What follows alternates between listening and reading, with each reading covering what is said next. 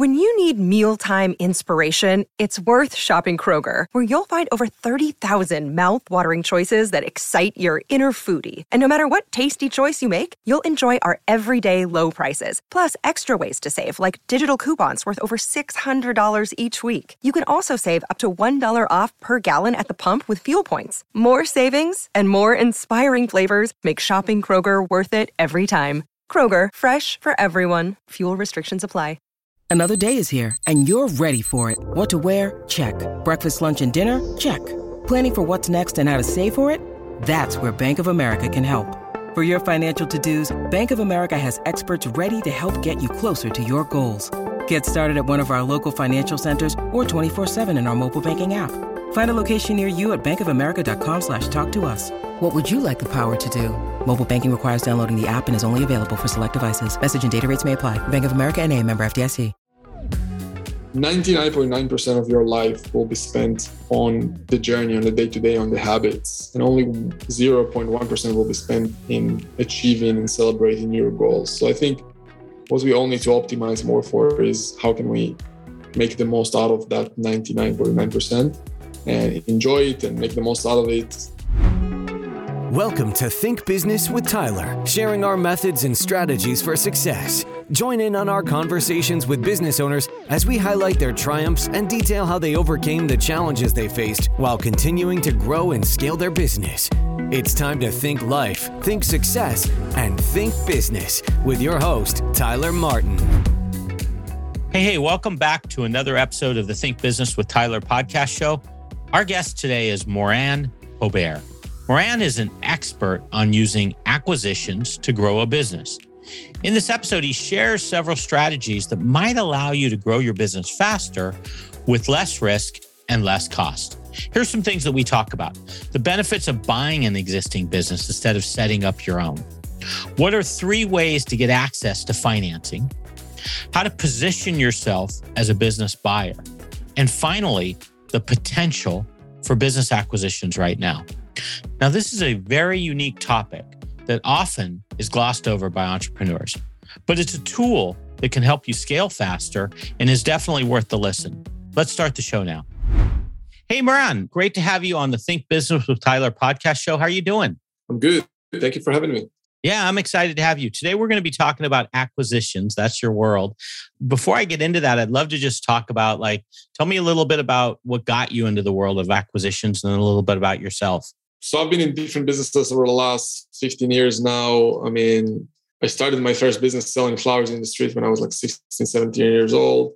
That business got me to realize that I didn't really have a business. I just had a job inside of a business that I ran because then I I went to the military for a few years. So during that time, that business basically collapsed, didn't make money.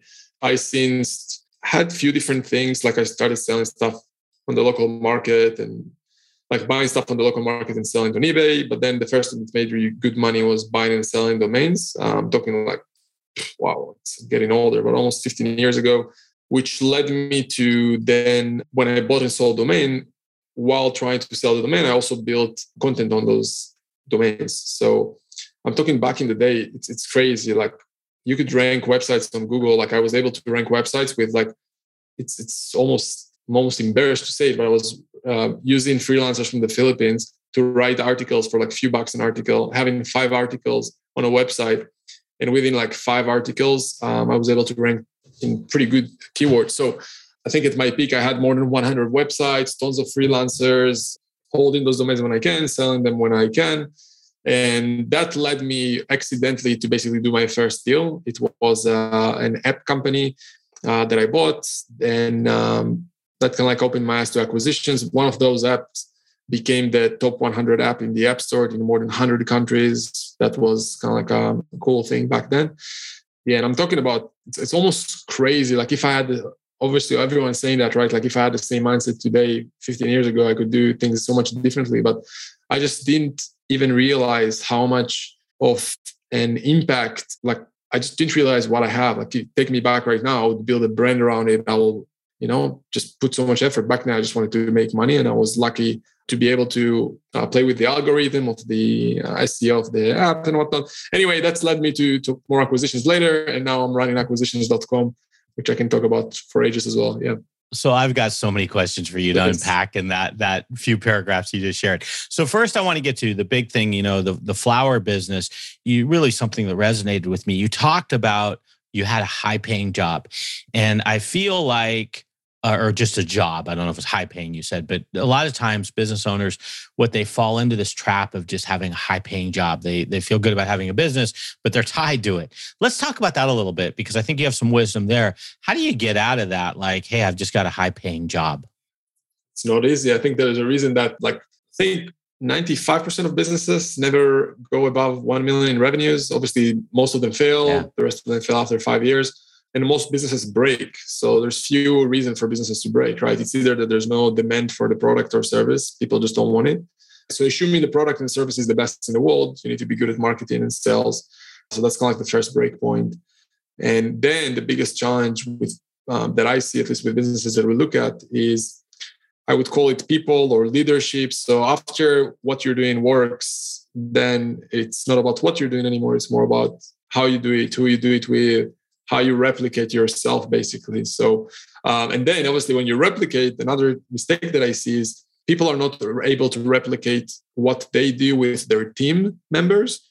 So they're losing margins and then they need to take a few steps back they need to fire people. So it comes down to making sure all those steps are are there. Like you you're making sure everything is as best as you can in each of those steps which allows you to create good profitability to allow you to break through those breakpoints.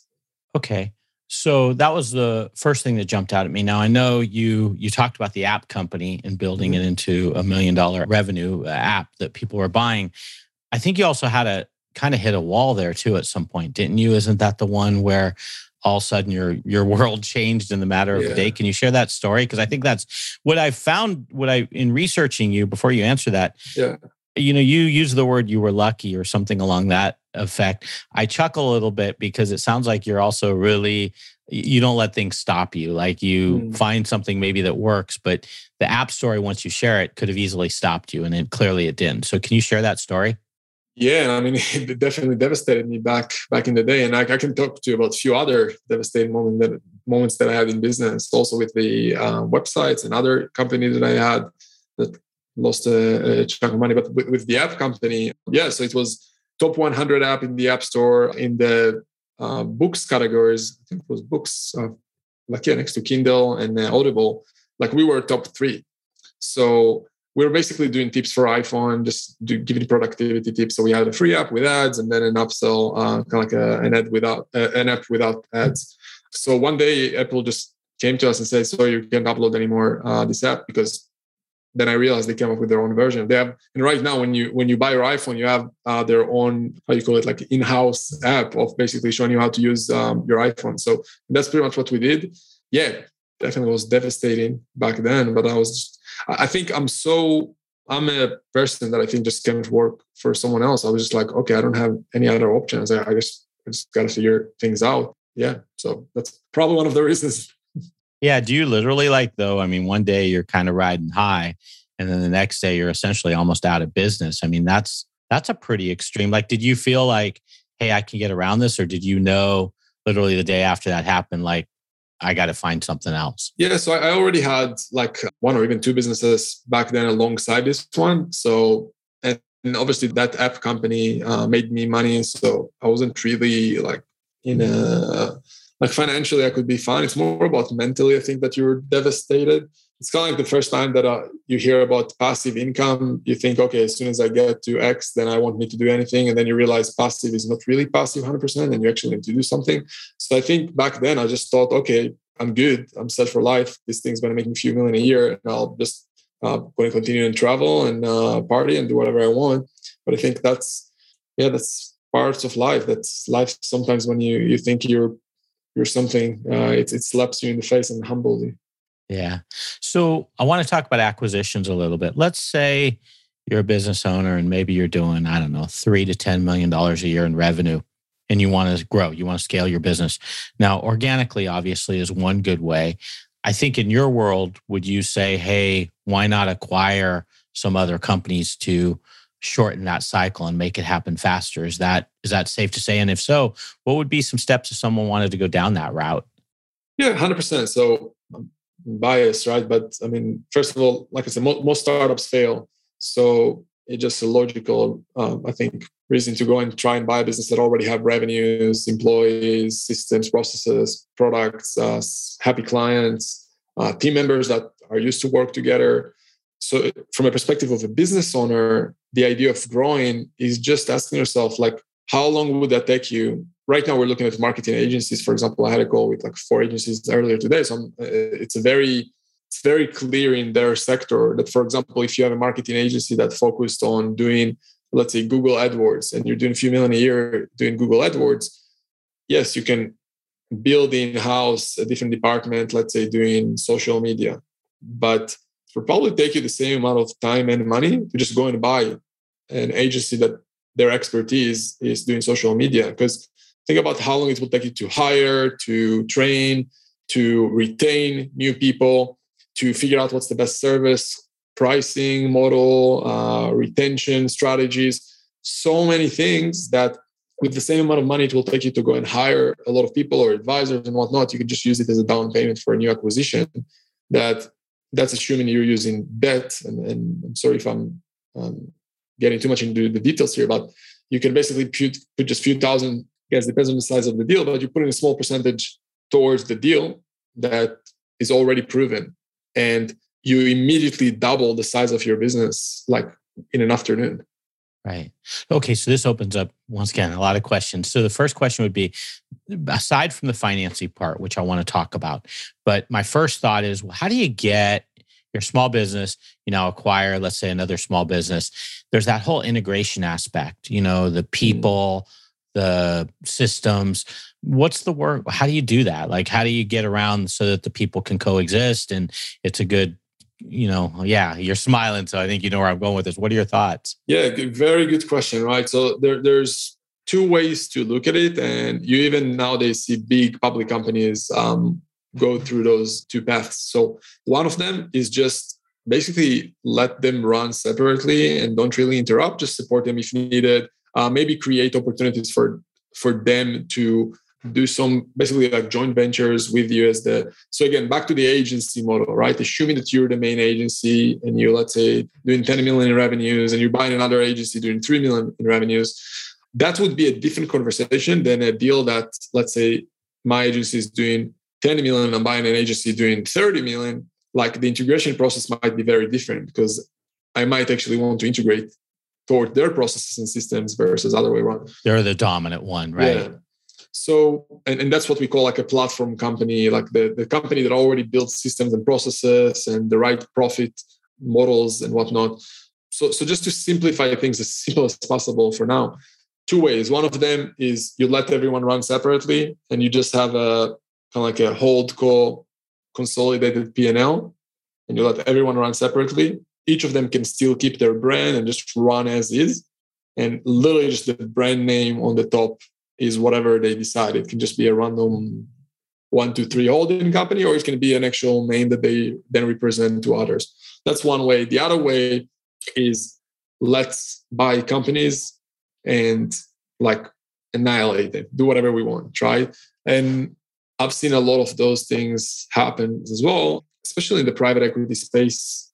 I see that. And there's also a lot of challenges there, obviously, because different people, different cultures, different processes, uh, different locations, different systems, technology. A lot of things can uh, be challenging here.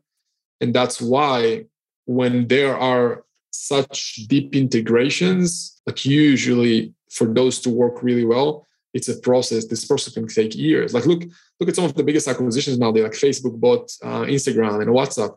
WhatsApp is still, as far as I see operates completely separately as like no one touched them at the same time if you look at instagram yes they still operate kind of like on their own but they're already been doing some integration so facebook is using their own facebook ad platform to advertise on instagram and etc so it really depends. I'll just add another uh, example. Like Salesforce just bought Slack.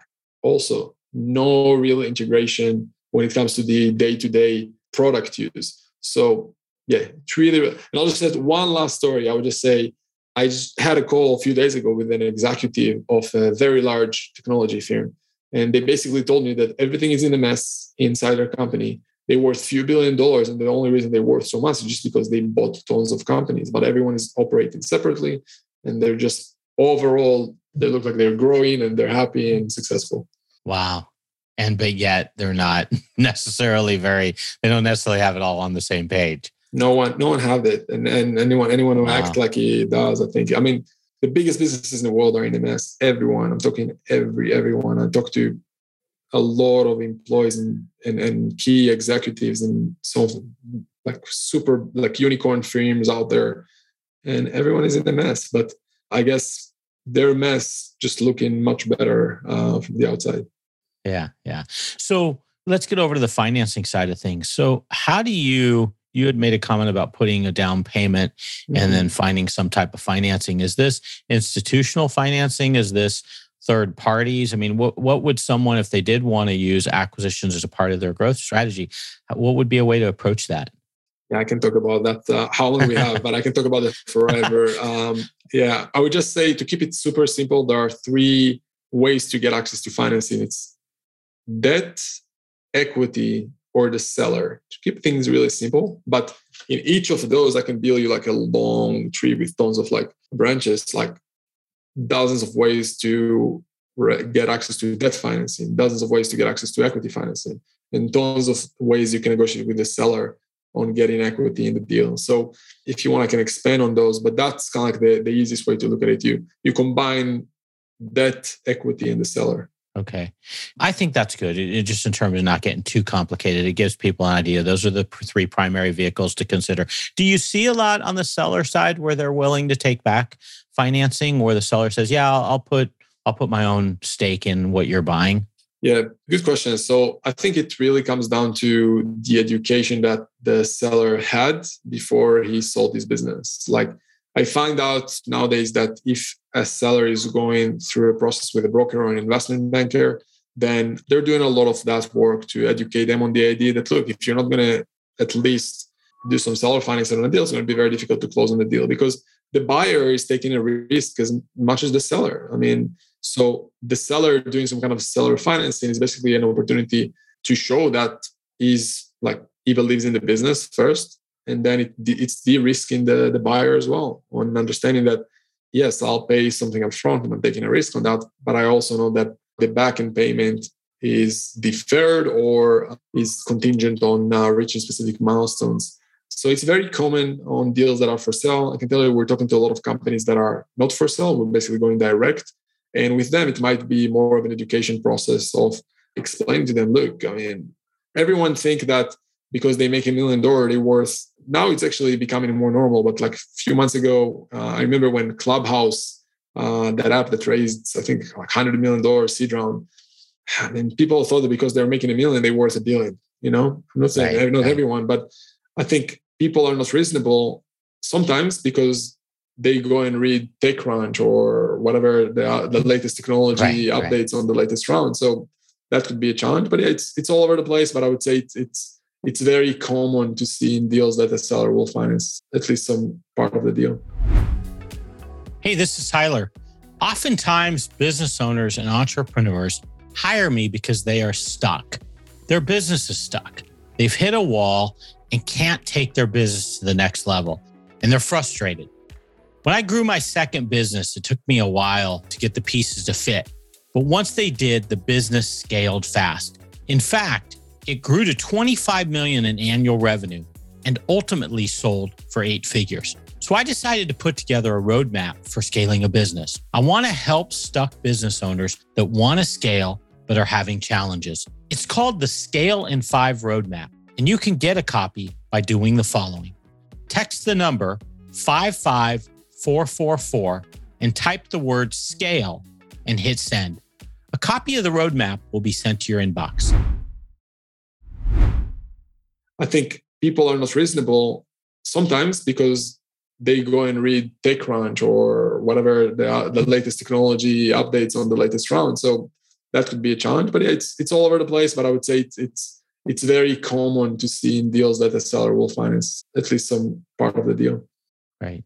So going back to an individual that owned a business, their part of their strategy was to act, acquire, or at least research it. How do they find these opportunities? You mentioned something about going direct. Is that good for a business owner to kind of look at who their competitors out there and actually uh, approach them directly? Is that through a broker? Is there a better way to find opportunities? I mean, what's your thought process around that? Yeah, so so it's it's all of the above. Like we're using like okay. like, like twelve different strategies to reach out to those, just to keep things simple. And again, not to talk about each of those for hours. I would say that whatever strategy works to get new clients for a business would also work to find a potential deal. But instead of you positioning yourself as someone who's looking to sell a service, you position yourself as someone who's looking to invest slash buy the business. Okay. And then in terms of the market right now, do you see is what's the market for in terms of acquiring and selling businesses? Is it a pretty hot market or what are you seeing? I think it's very hot and it's probably going to get even better, especially because of the uncertainty in the markets. I mean, obviously, COVID definitely escalated things and people just had challenges or didn't want to deal with those challenges or don't want to deal with my what the future might bring. And yeah, the markets are in a messy situation right now. So that opens a lot of opportunities, especially the older people like the baby boomers. They don't want to deal with another recession. They're like tired. So it creates a lot of opportunities, especially in the boring businesses that, you know, those their kids don't want to to buy their plumbing business. They want to build the next uh, Tesla, right? So Right, right. How do you as a buyer though, you know, hearing the talk of recession, being concerned about where things potentially could go, not let that kind of like worry you about acquiring a business. I mean, you now obviously have an experience, so a lot of experience, so you're probably a little immune to the emotional side of it. But how did you deal with that, or how do you deal with that if you're a buyer and don't have a lot of experience? I think a business is an emotional game in the first place, so it's going to be challenging no matter what.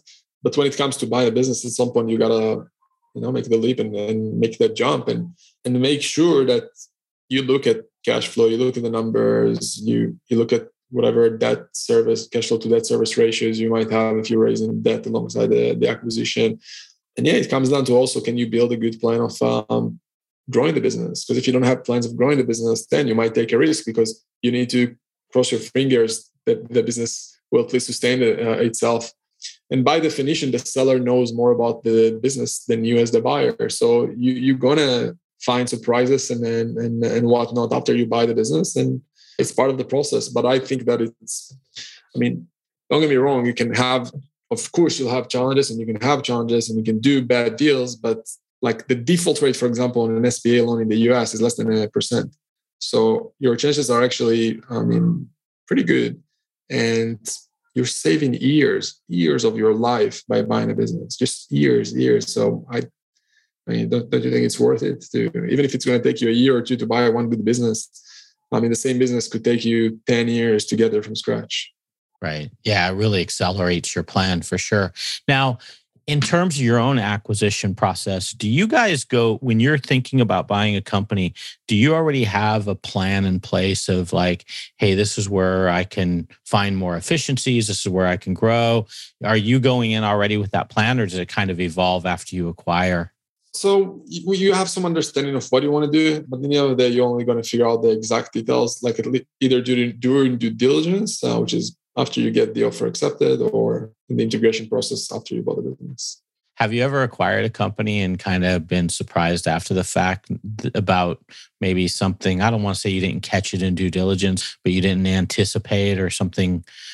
Always, you know, just kind of caught you off. Really? Yeah, I think I think you're, you're always finding out that oh i didn't expect this or oh i didn't or, or damn why they're doing this like this or that like that? And obviously people like you need to deal with people which is the biggest challenge i think in business. It's oh this person uh, can i handle him? It's, sometimes locations like i had a business in, in calgary in canada. I didn't know it's so cold in calgary. So, so random things like that or but yeah like i said by definition the seller knows more about you about the business and you can only know so much in few weeks or few months of due diligence like that person running the business for five ten years so again, trying to, I think, trying to stay humble, understanding you don't know what you don't know is, is a good idea. And, and just come in and try to be as optimistic as you can and kind of like hoping for, not hoping for the best, but understanding that as long as you're doing your best, that's the best you can expect from yourself right? Kind of just roll with the punches yeah. as they come up. Have you ever acquired a company and a couple months later go, man, I, I maybe bought off a little more than I could chew. If I had to do this all over again, I wouldn't have. Have you have you ever had one go in that direction? Yeah, I bought. I mean, I, bought a. Here's another uh, actually devastating story. So I bought this business and I became a partner. So I was um, a partner with another one that that was still running day to day. But after um, a while of owning this business, uh, we also had to shut it down because that business, um, if you want to, to go into the details, we're basically so in a nutshell, it was basically a business that was making money from uh, similar to BuzzFeed, if you're familiar with them. They're kind of like kind of like a random viral news site. So we were making money from AdSense, from Google AdSense, and at one point they just banned us with like hundreds of thousands of dollars in there.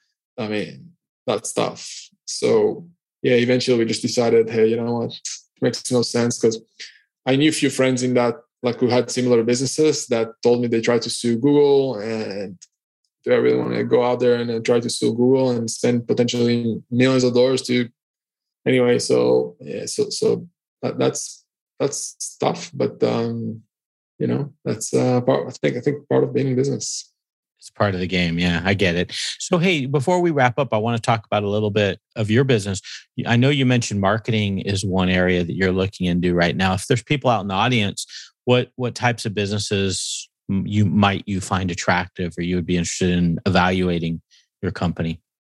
Yeah, so we would look at any sector, and we worked in dozens of sectors. A few weeks ago, uh, we announced that we're also going to try and roll up the marketing agencies sector.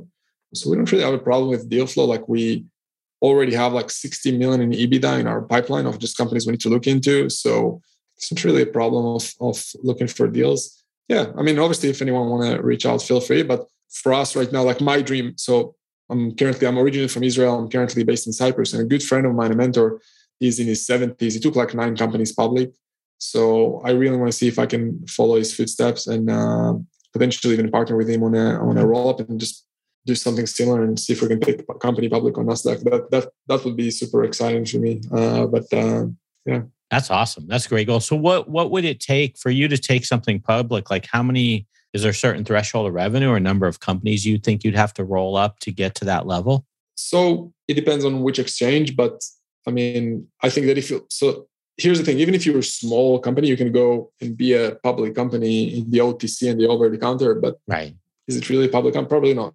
To be a public company on nasdaq they have their criteria which is actually not that much as much as people think. I think you need to have like five or ten million dollar in your balance sheet and they don't even look at the revenues. So as long as you can raise it's okay. The problem is what happens after that and can you deliver to the market and the investors? So i think our goal would be to get to at least 10 million in ebitda before we uh, consider that and maybe be in the OTC before that, just to be prepared and to demonstrate the market that we're serious and we're actually going to do that. And obviously, depends on kind of like the market cycle as well. Because right now, I don't know if it's that attractive, but I think things might change uh, in the next few months, and you might uh, uh, be able to have access to cheap capital, and then it might make sense to do things sooner than later. But um, yeah, I think um, we'll let the time decide.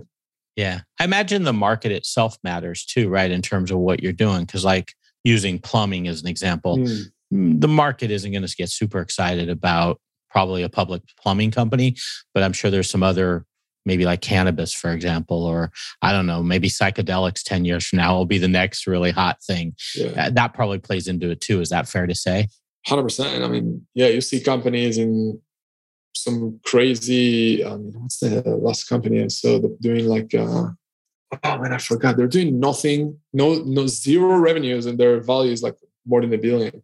Yeah, it's crazy. And just because they they were able to uh, sell a good story and find investors that will believe in that in that story and dream. But it's on them to deliver. Obviously, uh, at the same time, I'm sure their founders uh, made some nice chunk of money from that. Yeah. It's funny. You mentioned uh, the billion dollar valuation. You know, unicorns, to your point, I think you said this to start out, like unicorns were a big deal. I think what was about five years ago? Like just by the term itself, unicorn was yeah. like they were very unique. And now that's kind of like just the baseline, I think, almost yeah. for valuation for some of these companies. True. Like, like we said, like uh, Clubhouse, which I don't know if it's even alive yet. I mean, their seed round, I think, was at a billion dollar value. That's insane. They they did, I don't even think they had a product in the market yet. It's crazy. It's insane. Yeah. yeah, Clubhouse is still out there. Just for the record, I don't know how many people are using it, but I I recently had someone invite me on. They called it a hot seat, uh-huh. and there were like ten people in the room. But it's apparently still out there. I don't think it's their user data must be way down because you don't hear about it too often. Yeah, and Twitter just uh, came up with their own. Uh, forgot the word rooms or something. And Facebook, I know, came up with their own version. And building a business is not easy. Yeah. Hey, uh, before I wrap up, I got one last question for you. I'd love to know if you have some type of business or life tip you can share with us that you've you know you've kind of learned along the way, uh, and we can apply.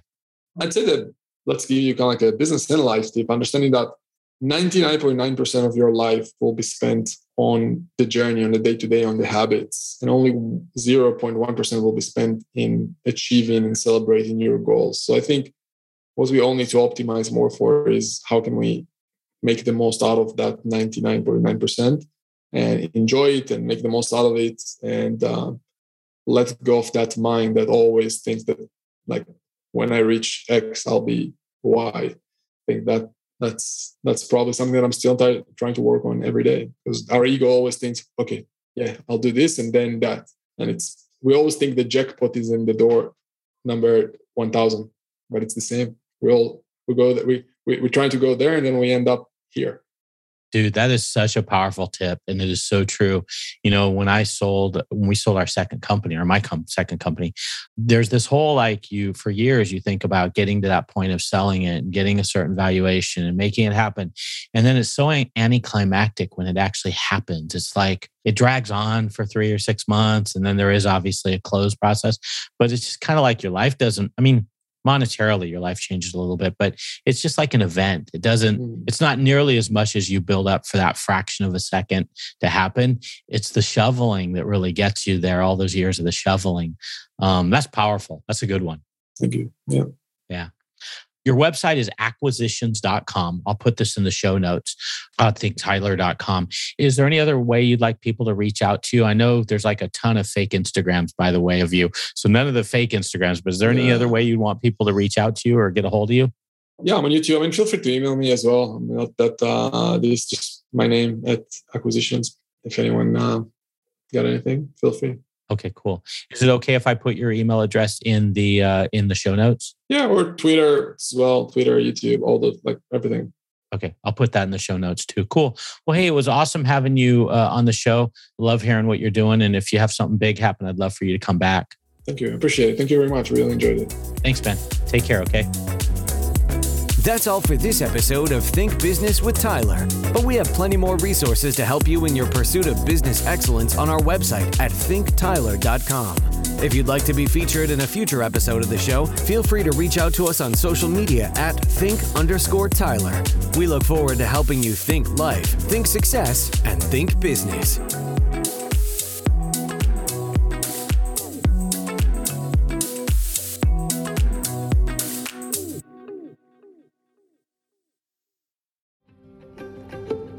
Have you ever wondered what actually happens in Congress every day? Stay informed on Capitol Hill's daily happenings with a concise, factual summary of the Senate and House of Representatives' activities from the previous session, free from bias, on the Congressional Record Daily Digest podcast. Subscribe on your favorite podcast platform and discover the process from the heart of U.S. politics. The Congressional Record Daily Digest, an Electricast production.